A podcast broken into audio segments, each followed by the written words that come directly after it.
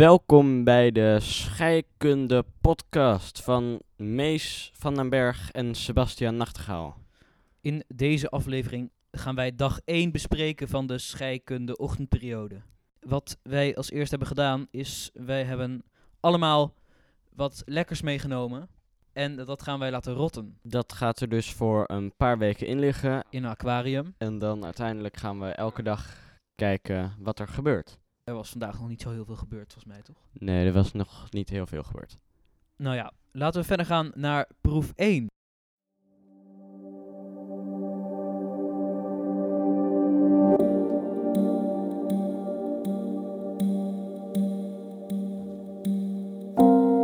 Vuur kwam van de geest, dalen op ons neer. Zalig die hem vreest, eeuwig bij de Heer. Bij proef 1 waren er drie kaarsjes op tafel. Wij hadden ook nog een bekerglaasje. Het bekerglaasje werd eerst over het eerste kaarsje heen gedaan. Ze stonden alle drie aan. Die kaars die bleef dus 13 seconden aan. Daarna zette de docent hem meteen op het volgende kaarsje. Dat kaarsje bleef veel korter aan, namelijk 6 seconden. Hij klopte een soort van de vieze lucht eruit. Of klopte. Zwaaide de vieze lucht eruit. Uit het bekerglaasje. En zette hem over het laatste kaarsje heen.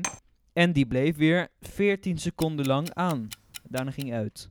Maar hoe kan dat nou? Je kon in ieder geval zien bij de eerste dat er wat condens aan de zijkant kwam als het kaarsje aanging. Ja, En eh, zou dat van het kaarsje komen? ik denk het. Ik weet niet waar, het kan niet ergens anders van komen of zo. Dat is waar.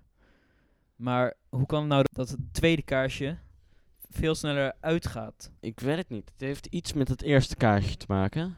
Zou dat komen omdat de lucht gebruikt is of zo, zo- zoiets? Zoiets. Dat zou wel kunnen. Laten we naar de conclusie gaan. Je kan zien aan de, bij de eerste kaars dat er condens aan de zijkant komt. En als je dat bekerglas zomaar op de tafel neer zou zetten, kwam daar geen condens. Dus dan mogen we ervan uitgaan dat het door het kaarsje kwam. En dat het tweede kaarsje, daar zat nog condens op of zo. En dat kwam dus uit het kaarsje. En dat kaarsje heeft dat lucht gebruikt en heeft dat lucht ook nodig om te branden. Want als je het bekerglas over het volgende kaarsje aanzette, ging dat kaarsje veel sneller uit. Omdat de lucht al ge- opgebruikt was door de vorige of zoiets. Nou ja, dan zwaait hij het bekerglas door de lucht, waardoor er dus verse lucht in kwam. En daardoor bleef het kaarsje weer gewoon net zo lang branden als het eerste kaarsje. Dus we kunnen zien dat de kaars een soort vochtige lucht uitstoot. Dat kan je zien door de condens, want dat is water. Dus eh, verse lucht gebruikt hij en stoot vochtige lucht uit. Waarschijnlijk ook warme lucht, want kaarsje maakt het warm. Warme, vochtige lucht. Nou, dat was proef 1.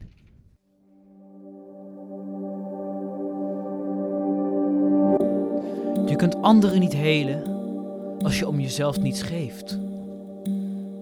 Een kaars kan ook zijn vuur niet delen als hij zelf geen vlam meer heeft.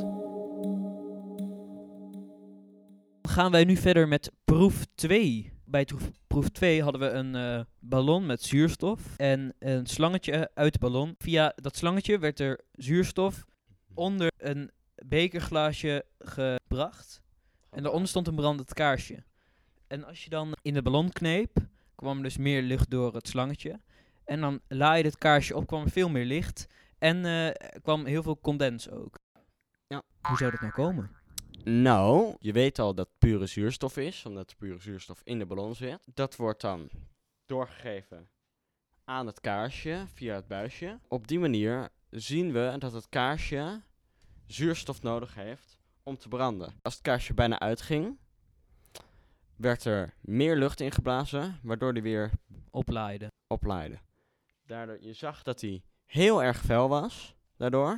Echt fel, fel. Ja. Alsof je gewoon in een lamp kijkt, zeg maar. Dat bewijst dus dat het kaarsje ook harder gaat branden als hij meer zuurstof heeft. Dus, De conclusie is... De kaars gebruikt zuurstof. En omdat er heel veel condens aan de zijkant van het glaasje kwam, kon je zien dat de kaars zuurstof gebruikt en warme, gebruikte, vochtige lucht uitstoot. Dat was proef Proef twee. 2.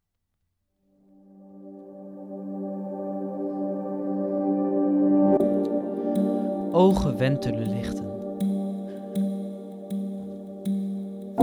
Lichten laaien landen. In de verte brandt een vuur. Mei vlamt een goed.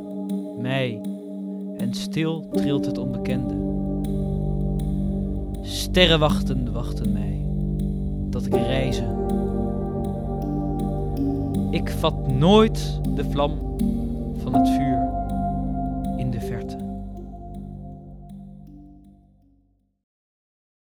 Gaan we nu verder met proef 3. Oké, proef 3. Bij proef 3 waren er drie kaarsjes.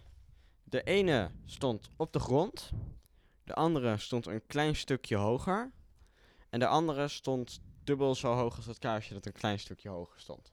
Ze stonden allemaal aan. Toen deden we er een bekerglas overheen en we konden zien dat de bovenste echt binnen twee seconden uitging. Degene daaronder duurde net een heel klein stukje langer, maar ging ook heel snel uit. En degene daaronder, dus degene die op de grond stond, bleef nog een tijdje aan en ging toen als allerlaatste uit. Tja, hoe zou dat nou komen, Sebastian? Ik denk dat er iets is dat een soort de gebruikte lucht stijgt dan omhoog.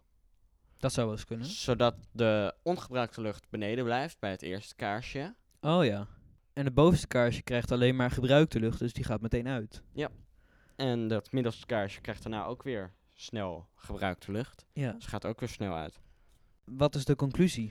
De conclusie is dat verse lucht zwaarder is dan gebruikte lucht. En daarom blijft dus de onderste langer aan. Oh ja, want dat Want warme lucht is lichter. Oké, nou, Nou, dat, eh, dat was proef 3. proef 3. En als ik het goed herinner, aflevering 1. Dit was onze podcast voor vandaag. Van dag 1.